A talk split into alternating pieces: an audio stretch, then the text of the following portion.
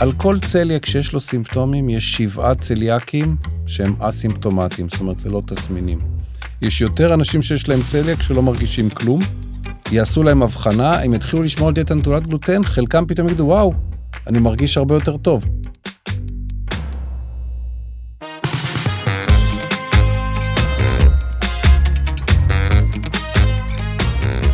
שלום, אה, פרופסור אלן שמיר. שלום, דן סולומון. אז אה, מי זה פרופסור אלן שמיר שכולם מדברים עליו? פרופסור אלן שמיר, פרופסור אלן שמיר, הוא מחיר אחד בעולם בצליאק. תציג את עצמך. טוב, אה, אז כמו שאמרת, פרופסור ענן שמיר, אני מנהל את המכון לגסטרואנטרולוגיה, תזונה ומחלות כבד במרכז שניידר לרפואת ילדים. וצליאק, אה, תראה, זה לא יפה להגיד על מצב שהוא לא, קודם כל צליאק זה לא מחלה, זה מצב, אז אני לא, לא אוהב שקוראים לזה מחלת צליאק. אבל אה, זה לא יפה להגיד על מצב של לא בריאות, שאתה אוהב אותו, זה נשמע מוזר. אבל זה אהבה שאני כבר 30 שנה חי ונושם צליאק. זה הביא אותי לפרופסורה, זה, זה הנושא, יש הרבה נושאים שאני חוקר אותם, אבל זה ה, גם בתור רופא וגם בתור חוקר, זה הדבר שמעניין אותי יותר מהכל. והיחידי הזה, לא, בוא נעזוב את הדברים האלה, אבל כן, צליאק זה אה, חלק גדול מחיי, ו... אנשים אומרים, מה צליאק, תשמור על דיאטה נטולת גלוטן וזה, והכל יהיה בסדר, זה כל כך פשוט. זה כל כך לא פשוט. והדקויות והזה, וגם לדעת ולהבין את הדברים שמציקים לאוכלוסייה של הצליאקים, צריך הרבה שנים כדי אה, אה, להתחבר לזה טוב, ואני מקווה שאני מחובר לזה טוב. והיית ראש היושב ראש הראש של האספגן תגיד לאנשים מה זה אספגן בקצרה. כן, אספגן דרך אגב זה סיפור מאוד מעניין בפני עצמו. לנו יש זמן לשמוע את הסיפורים המעניינים. אז אני אספר אני תמיד אוהב גם כשאני נותן הרצאות דרך אגב מחר ביום המודעות של צליאק שכשאנשים יקשיבו זה כבר היה לפני לא מחר. 13 אמ, לתשיעי, יום המודעות לצליאק. 13 לתשיעי, נכון, יום המודעות לצליאק. אני מרצה, ב... ביקשו ממני לדבר על חדשנות. ואני מדבר על חדשנות בהפוך. על מי? על פרופסור דיקה, רופא ילדים הולנדי, שבמלחמת העולם השנייה, כשהיה רעב בהולנד ולא היה לחם לאכול, הוא ראה שיש לו חולים שמרגישים יותר טוב. והוא אמר, רגע, רגע, אולי הלחם עושה את זה. ואחרי המלחמה הוא באמת ניסה דיאטה נטולת גלוטן, וראה איזה פלא, הם החלימו. שלח את המאמר לפרסום בארצות הברית, החזירו לו את זה כמו עם סטירת לחי, אמרו לו, תגיד לי, מה, אתה יצאת מדעתך? מחלה כזאת עם בטן נפוחה ושלשולים וילדים לא גדלים, זה מלחם? לא קיבלו את זה לפרסום באף עיתון בארצות הברית, ובסוף זה התקבל באיזה עיתון, שאז היה עיתון קטן, אקט הפדיאטריה האירופאי, והייתה חבורה של אנשים שבעצם אספגן הוקם כדי לתמוך במחקר בצליאק. זה היה בשנת... והם קבעו את הגיידליינס הראשונים ב-1968 באינטרלקן, זה נקרא אספגן קרייטריה או אינטרלקן קרייטריה, שאז היה צריך לעשות ביופסיה כדי להראות שאתה לא בסדר, וביופסיה שאתה בסדר על דיאטה נטולת גלוטן, ואז לתת לך גלוטן, ועוד פעם לחזור על ביופסיה, ומאז אנחנו התבגרנו ולמדנו, וה guidelines השתכללו. והיה לי את הכבוד להוליך, להיות מקבוצה שמוליכה את ה guidelines גם ב-2012, גם ב-2020, אה, שנקראים ה ESPGHAN guidelines, וכן, הייתי גם הנשיא של הארגון הזה מ-2016 עד 2019. ואני מוכרח לומר שיש לנו דברים, אה, משהו משותף ביחד. יש לנו יוצאים מחיל התותחנים. כן, זה נכון, זה נכון, זה נכון. אבל עזוב, ההורים לא מעוניינים בכל הזה, יש להם שאלות, אז בוא נענה, לה, בוא נעלה להם. פרופסור שמיר, שמנו פוסט בפייסבוק עם שאלות. מתי תהיה תרופה? מתי כולם רוצים אה, כדור לאכול, לשתות את הכדור וללכת לדפוק איזה בורקס אה, עם גלוטן ולאכול לחם ופיצה וזה, מתי תהיה תרופה, אם בכלל?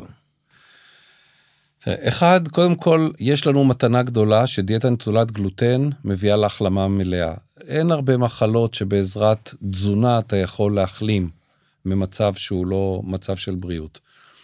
אני כבר לפני 20 שנה, אני זוכר שאמרתי, תוך חמש שנים תהיה תרופה. אנחנו מכירים את המנגנונים שגורמים לצליאק יותר טוב מרוב המחלות שקיימות, וחשבנו שתרופות שמכוונות למסלולים מסוימים, טיק טק אנחנו נצליח להתגבר. אבל מסתבר שזה כל כך מורכב, וכל פעם אנחנו נות... ממציאים משהו חדש, וכשמגיעים למחקר אה, גדול, הוא נופל על הפנים. זה היה עם החיסון לצליאק, זה היה עם כל מיני... דרך אגב, יש תרופות שעובדות באופן חלקי. זאת אומרת, אה, מקטינות את החשיפה, אבל אנחנו יודעים שצליאק אתה צריך להיות נטול גלוטן, לא מעט גלוטן. ועד היום אין לנו תרופה כזאת, אני לא יכול להגיד מתי יהיה לנו, באיזשהו שלב בסוף יהיה. יש עכשיו כמה תרופות ב pipeline, אבל זה ייקח הרבה זמן, וגם זה יתחיל ממבוגרים, כי לא עושים מחקרים בילדים, ייקח זמן, ייקח זמן, לא בעשור הקרוב. כל החשיפה לגלוטן ב... בילדות מקטינה את הסיכוי לצליאק? שאלה טובה. אה, אנחנו עברנו כמה גלגולים, אני גם הייתי חלק מגיידליינס שאמרו שצריך לחשוף כבר בגיל ארבעה חודשים כי זה יקטין את השכיחות. אנחנו יודעים היום שזה לא משנה אם זה ארבעה חודשים או חצי שנה או שנה. אם יש לך את הנטייה לצליאק, כנראה תקבל צליאק. אה, יש חשיבות לשלשולים מרובים בגיל הילדות, למרות שלמשל החיסון לרוטה לא הוכח בשלב זה, אנחנו גם היום עושים מחקר גבי זה, אבל לא הוכח שעוזר. אה, האם הימנעות כמה שנים תעזור? תראה, אם אתה כל החיים לא תאכל גלוטן, לא יהיה לך צליאק, אבל זה קצת משהו שהוא בעייתי למישהו שלא מאובחן. אני מבין. תמיד אה, צליאק מגיע עם עוד איזה מתנה קטנה. לקטוז, סוכרתי, אלרגיה לבוטנים. מה הקשר של זה? האם זה, יש לזה קשר? אני יודע שעל הבת שלי באיזושהי תקופה הייתה רגישה ללקטוז וזה עבר לה. לא, לא מסכנת חיים. אבל יש תמיד צליאק מגיע עם עוד איזה מתנה קטנה, לא? לא. אבל בוא נפרק את זה לשלושה גורמים. אתה דיברת על אי סבילות ללקטוז, דיברת נכון. על אלרגיה, שזה משהו אחר, כי לקטוז זה סוכר ואלרגיה יש רק לחלבונים, ודיברת על מחלות אוטואימוניות אחרות כמו סוכרת. אז נפרק אותם אחד-אחד. קודם כל, אי סבילות ללקטוז, שזה חוסר היכולת לפרק את סוכר החלב, זה משהו שיש ל-70% מהאוכלוסייה הבוגרת. עכשיו, כשאתה מאובחן בצליאק ורירית המעי שלך פגועה, אז יש סיכוי מאוד גבוה שגם יש לך אי סבילות ללקטוז, אבל כשהרירית מחלימה, הרבה פעמים האי סבילות ללקטוז חולפת. אבל היא יכולה להישאר אם אתה חלק מאותם 70% באוכלוסייה שיש להם אי סבילות ללקטוז. אז הקשר עם צליאק לאי סבילות לקטוז זה רק בזמן ההבחנה, בגלל הפגיעה ברירית המעי, ואם זה נשאר אחר כך זה כבר לא קשור בצליאק. אז זה אחד. אלרגיה, יש מחשבה שככל שאתה יותר אלרגי, יש יותר חדירות של המעי, וזה מגביר את הסיכון שלך אה, אה, לחלות בצליאק, אבל זה לא משהו שהוכח, והרבה פעמים יש את שני הדברים כי הם פשוט שכיחים. ולגבי מחלות אוטואימוניות, סוכרת, אה, בעיות בבלוטת התריס, פגיעה בכבד, הגנטיקה, אתה צריך הרי שתהיה לך גנטיקה מסוימת כדי שיהיה לך צליאק. והגנטיקה הזאת היא גנטיקה משותפת לסוכרת נעורים, לבעיות בבלוטת התריס, ולכן לפעמים יש את שני המצבים. מה התסמינים השכיחים אה, שאנשים מקשיבים עכשיו? התסמינים ללכת לבדוק את הצליאק. אני יודע שזה אה, ברזל נמוך, גובה, פוריות, מה עוד אה, שאנשים מקשיבים ויש להם את זה, כי אנשים היום... מסתובבים עם אה, בטן נפוחה או שלשולים והרופאים לא שולחים אותם לבדוק את הצליאק. יש איזושהי רשימה מסודרת של תסמינים למאזינים שנוכל לתת להם ותוכל אה, אני חושב שה... אני חושב שהרשימה היא רשימה שצריכה להיות אצל הרופאים ויש באמת בעיה של מודעות אבל אני אתחיל ממקום אחר. על כל צליאק שיש לו סימפטומים יש שבעה צליאקים שהם אסימפטומטיים זאת אומרת ללא תסמינים. יש יותר אנשים שיש להם צליאק שלא מרגישים כלום. ואם יעשו להם נוגדנים, הם יהיו גבוהים, אנחנו לא נכנסנו לנושא הבחנה, mm-hmm. נוגדנים, ביופסיה, אבל יעשו להם הבחנה, הם יתחילו לשמור על דיאטה נטולת גלוטן, חלקם פתאום יגידו, וואו, אני מרגיש הרבה יותר טוב, חלקם לא. שבעה כאלה ללא תסמינים לעומת אחד עם תסמינים. עכשיו, יש את התסמינים השכיחים, כל מי שיש לו חסר ברזל, כל מי שיש לו מחלה אוטואימונית, שלשול ממושך למעלה מחודש, אה, יש מחלות נלוות אה, שהולכות יחד עם צליאק, שאתה צריך תמיד לחשוב. אבל כעיקרון, אני בכלל הייתי מאוד רוצה, ואני אה, שנים גם מורי ורבי, פרופסור ברנסקי, זיכרונו לברכה, יחד ניסינו, ואני ניסיתי לאחר מכן להכניס סקר של כל האוכלוסייה בגיל 6, גיל 7, כדי להימנע, כדי שלא יגיעו לגיל 30-40 ופתאום יגלו שהם נמוכים בחמישה סנטימטר כי לא גילו להם צליאק. גם קומה נמוכה זה סיבה לבדוק צליאק. הפרעה בנזימי כבד סיבה לבדוק צליאק. אני יכול פה, אנחנו, אם יש לנו חמש שעות אז נמנה את כל הרשימה. רופאים צריכים להיות מודעים לזה, ואני הייתי מאוד שמח אם היו בודקים לכל האוכלוסייה נוגדנים.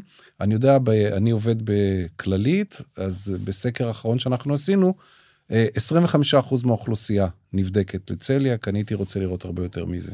איך מסבירים את הנושא של הסימפטומטים? איך הצליאק, הרי הצליאק פוגע במעיים, נכון? איך, איך, אה, איך מסבירים את זה שאין לה סימפטומים? מחלה שאין לה סימפטומים זה לא בדבר של מה בכך. אחד הדברים היפים, עוד פעם אמרתי, לא יפה להגיד על מצב שהוא, שלא בריאות שהוא יפה, אבל אחד הדברים היפים בצליאקס, יש כל כך הרבה שאלות שעדיין אין לנו תשובה. אין לנו הסבר בשום מנגנון מדוע אנשים שיש להם רמת נוגדנים גבוהה ופגיעה משמעותית ברירית המעי, לחלקם יש סימפטומים ולחלקם אין. אנחנו כן יודעים שאם יאבחנו אותך ללא תסמינים ולא תתחיל לשמור על דיאטת נטולת גלוטן, תוך כמה שנים אתה כן תפתח את זה. זו הבעיה יותר באנשים מבוגרים, כי האנשים המבוגרים זה כבר עם סכנות אחרות. צליאק לא מאובחן בגיל מבוגר, יכול גם להסתמן בצורה לא יפה. אבל uh, כעיקרון, uh, כן, יש כאלה שהערירית נפגעת והם לא מרגישים כלום. איך יודעים למעשה שהמחלה נרכשת במהלך החיים או מילדות? יש דבר כזה? או שאני יודע ש-30 אחוז נושאים את הגן ו-1.5-2 אחוז מפתחים את הצליאק. תקן אותי אם אני טועה. אז זו שאלה יפה כי היא מערבת כמה שאלות. אבל שאלה כל המורים שלי אומרים לי שאלה טובה ושאלה יפה. כל פעם אני שואל שאלות תצא החוצה. אבל אה, אמ, אחד אתה שאלת את השאלה על השכיחות בעצם שהיא אה, זה והשנייה רגע בהתחלה מרוב שנתתי לך מחמאות שכחתי. אה, כמה נושאים את הגן וכמה של... כן. וכמה מפתחים את זה. עכשיו ב- ב- אצלנו במדינה זה משהו בין 30 ל-40 אחוז יש להם את הגנטיקה לצליאק. ורק באמת באזור 1% יפתחו את הצליאק, אני אומר זו מטרה נעה, כי אנחנו אה, בצורה, זה ממש כמו מגפה, השכיחות של הצליאק הולכת ועולה. עכשיו, זה מאוד מעניין, כי אה, כשאתה עושה סקרים של אוכלוסייה מבוגרת, וזה עבודות שאנחנו פרסמנו והראינו, שבמדינת ישראל זה די סטדי. בניגוד לארצות מסוימות בעולם שהשכיחות של המחלה, אם אתה רוצה לדעת כמה יש במבוגרים לא כל כך משתנה בשנים האחרונות בישראל. כנראה זה הולך לזוז, כי בילדים זה ממש מגפה. אנחנו רואים כל שנה יש יותר ויותר ילדים שמתאבחנים כצליאק. הם מאובחנים בגלל המודעות או שהאחוזים עולים? האחוזים עולים כי מספר הבדיקות לא כל כך השתנה. לצערנו עוד לא הצלחנו לעלות את מספר הבדיקות. זה, זה לא הנושא של המודעות, זה פשוט יש עלייה בשכיחות הצליאק. כנראה בכל זאת יש משהו סביבתי. תראה, גנטיקה זה לא הכל, אתה לוקח שני, שני אחים תאומים זהים, אז 75% מהם יהיה צליאק. עדיין 25% מהתאומים הזהים, לאחד יש ולאחד אין. אז יש גורמים סביבתיים וכנראה הם הולכים ומתרבים, יכול להיות שהגלוטן התעשייתי הוא שונה, אולי החיידקים במעי שלנו הם שונים, השלשולים שאנחנו חוטפים הם שונים. אה, אוכל מעובד? אה, יכול להיות. אוכל מעובד הראו יותר במחלות מעי דלקתיות, את הקשר עם אוכל מעובד ו, אה, אה, ולקבל צליאק פחות אה, הראו. אני מבין. אחרי ההבחנה, לפני כמה שנים, אני יודע שאבחנו את הבת שלי לפני שהייתה בת 6, עשו לה ביופסיה, וראו מה המצב המעי, יש מח 1, 2, יש כל מיני... מרש, מרש, מרש, מרש 1, 2, 3, A, B ו-C. אני זוכר שלנו היה מרש C3 או משהו כזה שזה כמעט הכי חמור. תוך אחד אחד השאלות תוך כמה זמן המעי משתקם ומה המשמעות של לעשות ביופסיה או בדיקות דם בשנים האחרונות הבדיקות דם נכנסו יותר אה, אה, יותר שכיחות. מה הצליאקי המאובחן צריך לעשות אחרי חצי שנה שנה כל שנה בדיקות ביופסיה בדיקות דם מה ההמלצות. אתה שמת לב ששאלת שש שאלות יחד. בגלל זה אני איתך. בוא נתחיל מהנושא של, אה, של המרשים השונים. מרש 0 זה כשאין פגיעה בכלל, מרש 1 יש רק קצת תאים אה, דלקתיים, מרש 2 נעזוב את זה כי מאוד קשה לאבחן מרש 2, זה מתחילה שם איזה משהו, היפרפלזיה של השקעים, בו... עזוב, לא ניכנס לזה. מרש 3, A, B, C, זה סוגים שונים של הפגיעה ברירית המעי, זה כשכבר הסיסים שלנו, השערות שיש לנו במעי כבר נופלות. ומתקצרות עד מר 3C, שזה השטחה כמעט מלאה, או יש אפילו מרש 4, שזה כבר רירית אטרופית לגמרי, זאת אומרת, נהרסה לחלוטין וכבר לא קיימת. שזה, לזה אנחנו לא כל כך מגיעים. זה לא משנה, קודם כל נתחיל מזה, זה לא משנה, הרבה פעמים שואלים אותי, תגיד, מה דרגת הפגיעה? זה בכלל לא משנה. כי מה שאנחנו רואים בביופסיה זה פשוט אה, איזושהי השתקפות של המחלה. מה זאת אומרת? בטעות הגוף החליט שכשאתה אוכל גלוטן הוא אויב, ויש תאים שנקראים תאי T, שברגע שהם רואים גלוטן, הם עוברים אה, פרוליפרציה, זאת אומרת, הכפלה והשלשה, מיליארדים של תאים שתוקפים את מערכת העיכול. ברגע שאתה, גם אם היה לך מר 3A, אתה לא תטפל, אתה תתקדם ל-B, אתה תתקדם ל-C, אתה תתקדם למרש 4, זאת אומרת, זה מצב של 0 או 1, או שיש לך, או שאין לך. ולכן, אה, זה לא כל כך, אין, אין דרגות בצליאק, זה או שיש לך צליאק או שאין. מה שכן, יש כאלה שטועים לחשוב שמרש 1, שכשיש את התאים הלימפוציטים האלה, זה צליאק, זה עדיין לא צליאק. כי מהמצב הזה גם יש אנשים, זה נקרא צליאק פוטנציאלי, ויש אנשים שגם על דיאטה נטולת גלוטן, הם, אה, אה, סליחה, דיאטה מכילת גלוטן, אה, הנוגדנים ייעלמו והפגיעה תיעלם. עכשיו, לשאלה הבאה שלך, אוקיי, אז יש פגיעה, יהיה זה לא משנה אם עשית את ההבחנה, לא נכנסנו לנושא הזה של ביופסיה או לא ביופסיה. מה שחשוב זה שהמשפחה והרופא ידעו שזה הבחנה ודאית של צליאק, כי צליאק זה לכל החיים. ואתה לא רוצה להגיד, יש צליאק, וגם אם אתה צודק והמשפחה לא מסכימה איתך, ואחרי זה אומרת, רגע, אולי אין לי צליאק, ומתחילים להיחשף לגלוטן, ומתחיל כל הנזק, וזה אנחנו יודעים מעבודות רבות, שלפעמים לוקח שנים לנוגדנים לחזור, ובינתיים נזק נמשך. אז קודם כל צריך לעשות הבחנה. לא משנה, לדעת שיש לך צליאק במאת האחוזים. ואז תלוי במצב. רוב האנשים בהתחלה צריך לראות אותם פעם בחצי שנה, ואחר כך כשהכול יציב פעם בשנה, למרות שאני יודע שיש כאלה, אה, טוב, נו, אז אני שומר על דיאטה גדולה, לא צריך לראות רופא בכלל. אני חושב שזו טעות, בייחוד שיש כל הזמן חידושים והבחנות, זה אני רופא חושב... רופא משפחה, רופא גסטרו. אני, אני לא עניין של רופא גסטרו, רופא משפחה. אם הרופא משפחה הוא מומחה בצליאק, צריך רופא שהוא מומחה בצליאק. הבנתי. אני אגלה לך סוד, לא כל הגסטרואנטרולוגים מתעסקים עם צליאק, רובם כן, לא כולם. וצריך, אם יש לך רופא משפחה שהוא מומחה בצליאק, צריך מעקב אצל מישהו שהוא מומחה ומבין את הדקויות, ויודע לעזור גם בנושא של דיאטה נטולת גלוטן, גם להעריך את הגדילה, גם יש כל מיני דברים, למשל פריטין, מאגרי ברזל. מאגרי ברזל, אנחנו יודעים היום שבאחוז מאוד גבוה מהצליאקים הם מאוד מאוד נמוכים.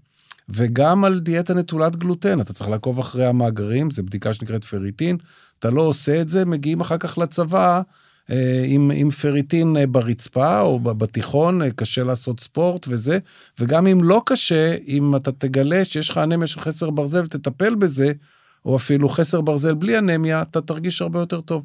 אז יש דברים שצריך לעקוב אחריהם. יש מצבים אה, שאתה רואה את החולים אפילו אחרי שלושה חודשים. כי המצב הוא כל כך זה, ממש אה, אה, תינוקות קטנים שהגיעו במצב קשה או זה זה, אבל בדרך כלל זה חצי שנה, וכשהכול מתייצב פעם בשנה. אני יודע מתוך הניסיון שלי שלקח לנו כמעט שנה עד שהפסיקה להתלונן על כאבי בטן. זה היה... זה היה פשוט מדהים של לראות פתאום היא מפסיקה להתלונן על כאבי בטן ולא כואב לה. זה היה רגע מכונן אני זוכר שאני זוכר את זה בוודאות שזה אבל כמו כל מי שמאזין לנו כל אחד אה, מגיע אה, משתקם בצורה אחרת ובאופן אישי לוקח זמן סבלנות זה קורה וזה מתאזן ובסופו של דבר המאה הם משתקמים. נכון אם אפשר רק לגבי זה שתי הערות אחת כאבי בטן. עשרה אחוז מהילדים סובלים סתם מכאבי בטן שלא קשורים בצליאק. לפעמים לוקחים נוגדנים לצליאק ומת, ומתאבחן צליאק. אבל לפעמים כאבי הבטן הם לא בגלל הצליאק. אז זאת אומרת, ההורים צריכים לדעת שאם הנוגדנים יתנרמלו והילד גדל כמו שצריך וכאבי הבטן לא חלפו, זה לא בהכרח בגלל הצליאק. כמובן, נפגשים עם הרופא וזה, וצריך לבדוק ולראות, אבל לפעמים כאבי בטן אין להם קשר. אה, זה דבר שמאוד חשוב לזכור אותו. ברגע שבן משפחה אחד אה, מאובחן, ההמלצה היא שכולם ייבדקו, גם גנטיקה וגם בדיקות דם רגילות, מה, מה ההמלצה? ברגע שהבחנת צליאק, השכיחות בקרובי משפחה מדרגה ראשונה, אנחנו הרי לא יודעים את הגנטיקה, אז תלוי מה הגנטיקה של המשפחה. אבל זה נע באזור הממוצע בכל המחקרים בעולם, 7 עד 10 אחוז. זאת אומרת, זו שכיחות גבוהה. חובה לבדוק נוגדנים אצל ההורים ואצל האחאים. עכשיו, אצל האחאים צריך לזכור עוד דבר, צליאק זה, זה מצב שבדרך כלל מתאבחן בגיל הילדות, עד גיל 12. אנחנו בהרבה מחקרים גדולים לא הצלחנו לאבחן מעבר לגיל 12, כאלה שלקחנו להם מגיל 0 ולקחנו להם כל שנה. ולכן בילדים צריך לבדוק פעם בשנה עד גיל 12, ובהורים פעם אחת. אני עובר פה על השאלות, סליחה, אתם שומעים קצת הדפים, יש המון המון שאלות, אז ככה אני אעבור. אה, רגע, שאלה נוספת, אני רוצה שתחדד את הנושא הזה, אני יודע שיש אה, שני סוגים של בדיקות, אה, והסנסיטיביות שלהם מראה על נוגדנים כאלה ואחרים. אני יודע שלמכבי יש ולכללית. הנוגד... המצב של הנוגדנים הם בצורה שונה. אם תוכל רק לחדד את הנקודה, הנקודה הזאתי, אני רק uh, למאזינים אני רוצה לומר ששמעתי את זה, אני הבנתי את הדברים, אבל פרופסור שמיר, אם, אם תוכל בבקשה uh, לחדד את הנקודה הזאת של שני הסוגי בדיקות שיש. כן. אני לא אכנס לסיבה אה, מדוע יש שני אה, סוגי נוגדנים אה, במדינת ישראל. שני נוג... אה, בדיקות, לא שתי, נוגדנים. שני סוגי בדיקות, בדיקות כן. לנוג... כן. שתי בדיקות. יש לנ... TTG של מכבי ויש TTG של הכללית. אני לא אכנס לסיבות, אה, אני רציתי, אה, בזמנו הנוגדן שמכבי משתמשים בו הוא נוגדן מצוין. אני רציתי להשתמש בו גם בכללית, אבל הוא לא התאים, הוא לא התאים לנו. לא רוצה להיכנס מדוע, אבל קיבלנו מצב שבו יש שלוש קופות, כללית, לאומית ומאוחדת, שמשתמשות בנוגדן מסוג אחד, ומכבי מסוג אחר. ראשית, צריך לדעת שהנוגדן שאיתו מאבחנים צליאק הוא נוגדן מסוג שנקרא IgA. לא ניכנס עכשיו לביולוגיה מולקולרית, אבל uh, הנוגדן הזה, יש 1 ל-500 מהאוכלוסייה, יש להם חסר של IgA. ולכן, uh, כדי לבדוק, אתה מקבל תשובה שלילית, אולי קיבלת תשובה שלילית כי אין לך צליאק, אבל אולי קיבלת תשובה שלילית כי אין לך IgA. בנוגדן של מכבי צריך לבדוק גם IgA, זה נורא חשוב והם עושים את זה אוטומטית. בכללית לא צריך לבדוק IgA, כללית מאוחדת ולאומית, מכיוון ששיטת הבדיקה זה אם יש חסר IgA, הוא לא עושה את הבדיקה. ולכן אה, לא צריך לבדוק את זה, זה דבר אחד. הדבר השני, הבדיקה בכללית מאוחדת ולאומית היא בדיקה יותר רגישה. מה זאת אומרת? אם יש לך מעט צליאקים, היא, תאב, היא, היא תהיה חיובית ב-99 עד 100 מהם, במכבי תהיה פחות, 95, 96, בדיקה מכבי פחות רגישה. מצד שני, הבדיקה במכבי היא יותר ספציפית. מה זאת אומרת? כשהנוגדן במכבי הוא את ערך מעל 100, מה שמקבלים במכבי, הסיכוי שאין לך צליאק הוא פחות מאחד לאלף. לעומת זאת, בכללית, הסיכוי שעדיין אין לך צליאק, זאת אומרת שאתה צליאק פוטנציאלי שיכול להתקדם או לא, הוא 2%. אז הנוגדנים מתנהגים בצורה אחרת, של מכבי ושל כללית, לכל אחד יש את היתרונות שלו. אה, זה אחד הדברים גם לפעמים, אז אה, אצלנו בשניידר, אני עוד משתמש בנוגדן שלישי, כדי לוודא באמת, כי נוגדנים שליליים ברוב המצבים שוללים צליאק, ונוגדנים חיוביים, השאלה אם אתה צריך ביופסיה או לא, זו החלטה משותפת של הרופא והמשפחה. אה, אני אעבור קצת לשאלות. אה, מה קורה לאדם שאכל שנים רבות טרם הגילוי? האם תהיה השפעה בעתיד סכנות גם לאחר שהוא נקי מגלוטן? שאלה מצוינת. אה, עד גיל 18, יש הרבה עבודות בספרות, העבודה הכי גדולה היא של רופא בשם אסקלינג, שפרסם אותו לפני למעלה מ-20 שנה, שהראה שאם אתה מאבחן את הצליאק לפני גיל 18, השכיחות של כל הסיבוכים היא כמו באוכלוסייה הכללית. כשאתה מאבחן במבוגרים, אה, למשל, אני אתן דוגמה, צפיפות עצם. כל מי שיש לו צליאק תרופה ממושכת, תהיה לו פגיעה בצפיפות העצם. בילדים, ברגע שאתה שומר על דיאטה נטולת גלוטן, תוך שנה עד שנתיים צפיפות העצם חוזרת להיות תקינה. במבוגרים, אתה תוכל לשפר אותה קצת, אבל היא כבר לא תחזור להיות תקינה.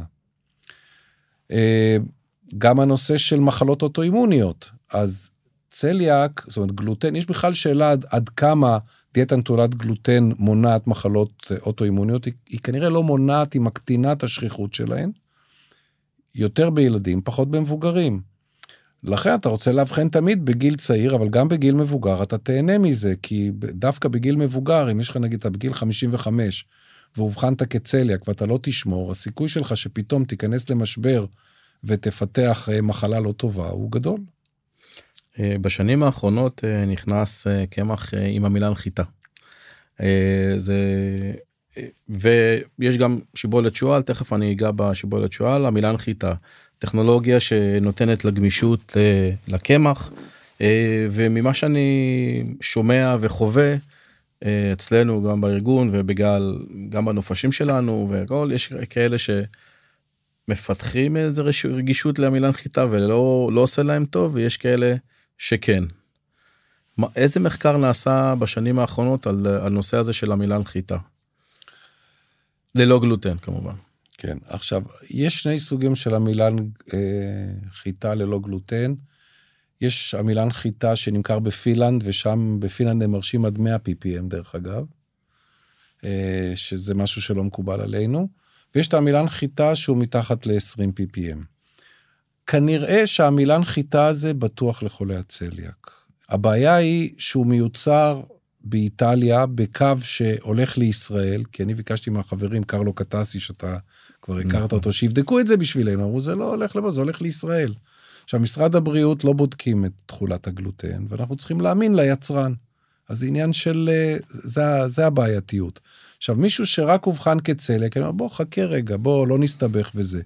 אבל אני, אה, לצליאקים שלי, שהם אה, בהפוגה, גם קלינית וגם מעבדתית, אני מרשה להם להשתמש במילה נחיתה. שיבולת שואה ללא גלוטן. שיבולת שואה ללא גלוטן, גם כן. יש יש כאן שני אלמנטים שצריך להבין אותם. אחד, קודם כל בוודאי שיבולת שועל ללא גלוטן, כי יש הרבה שיבולת גלוטן, אה, שיבולת שועל שיוצרה במפעל.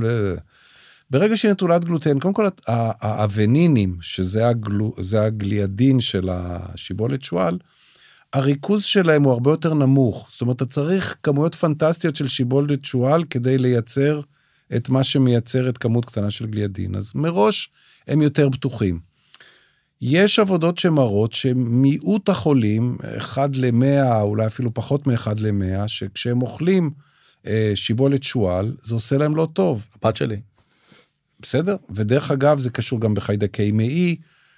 ההמלצות לזה, ה guidelines, תראה, לעמילן חיטה אין guidelines בינלאומיים, גם אין ישראלים, כי א', אין מחקרים, כי אי אפשר לעשות מחקרים על זה, ו, אה, אה, וזה מיוצר רק לישראל, אבל אם אנחנו מדברים על שיבולת שועל, יש guidelines עולמיים, זה חד משמעית, אתה נותן לה, אה, לצליאקי להגיע לנוגדנים שליליים וללא סימפטומים, ואז אתה חושף אותו לשיבולת שועל, אין שום בעיה לתת להם שיבולת שועל. זה, וחלק מהאנשים זה נורא חשוב מבחינת זה, ואם הוא מפתח אה, לא טוב לו עם זה, אז הוא מפסיק. טוב, בשלב זה אנחנו נסיים את החלק הראשון של ההקלטה. אתם מוזמנים לחלק השני של ההקלטה. תודה, והמשיכו לחלק השני אם מישהו רוצה להמשיך להאזין לנו. תודה רבה.